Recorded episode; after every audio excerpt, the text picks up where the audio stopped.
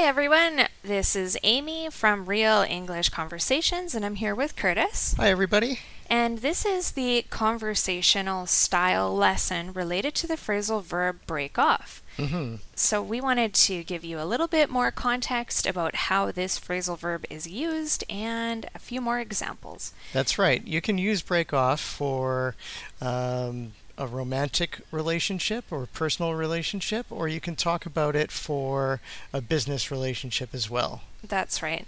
So let's try to give an example of how to use this phrasal verb, starting with the romantic relationship. Okay. Kim and John weren't getting along anymore, so they decided to break it off.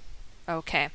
So break it off, we use that as a separable phrasal verb. Right. Of course, the it is related to the relationship. Mm-hmm. So we could say Kim and John decided to break the relationship off Right. as well.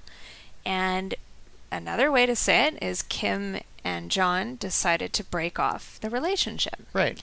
All three of these are correct. And um, okay, so what about a business relationship? Okay. Say, for instance, two people, Steve and Mike, uh, started a restaurant, Mhm. and Steve became a really bad cook. Created a little bit of friction between the two of them. and the restaurant wasn't doing very well, and they saw, decided that they were going to break off their business relationship and close the restaurant. That's right. Because, you know, if you hate your business partner, you might have to break it off. Right. Yeah. so you could say, again, that they decided to break off their business relationship. They Mhm. broke their business relationship off, Yep.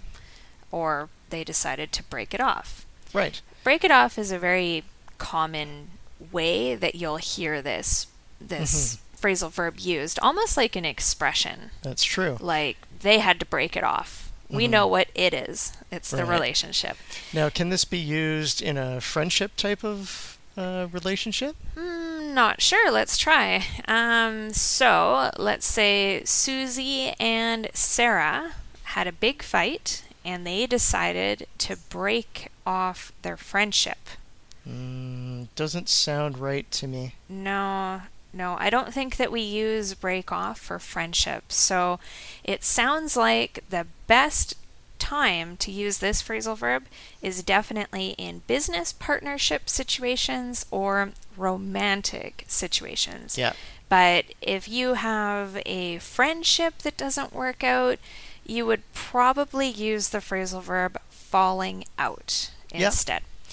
So I hope that you enjoyed this phrasal verb lesson. Make sure that you come to the link for this phrasal verb lesson on our website.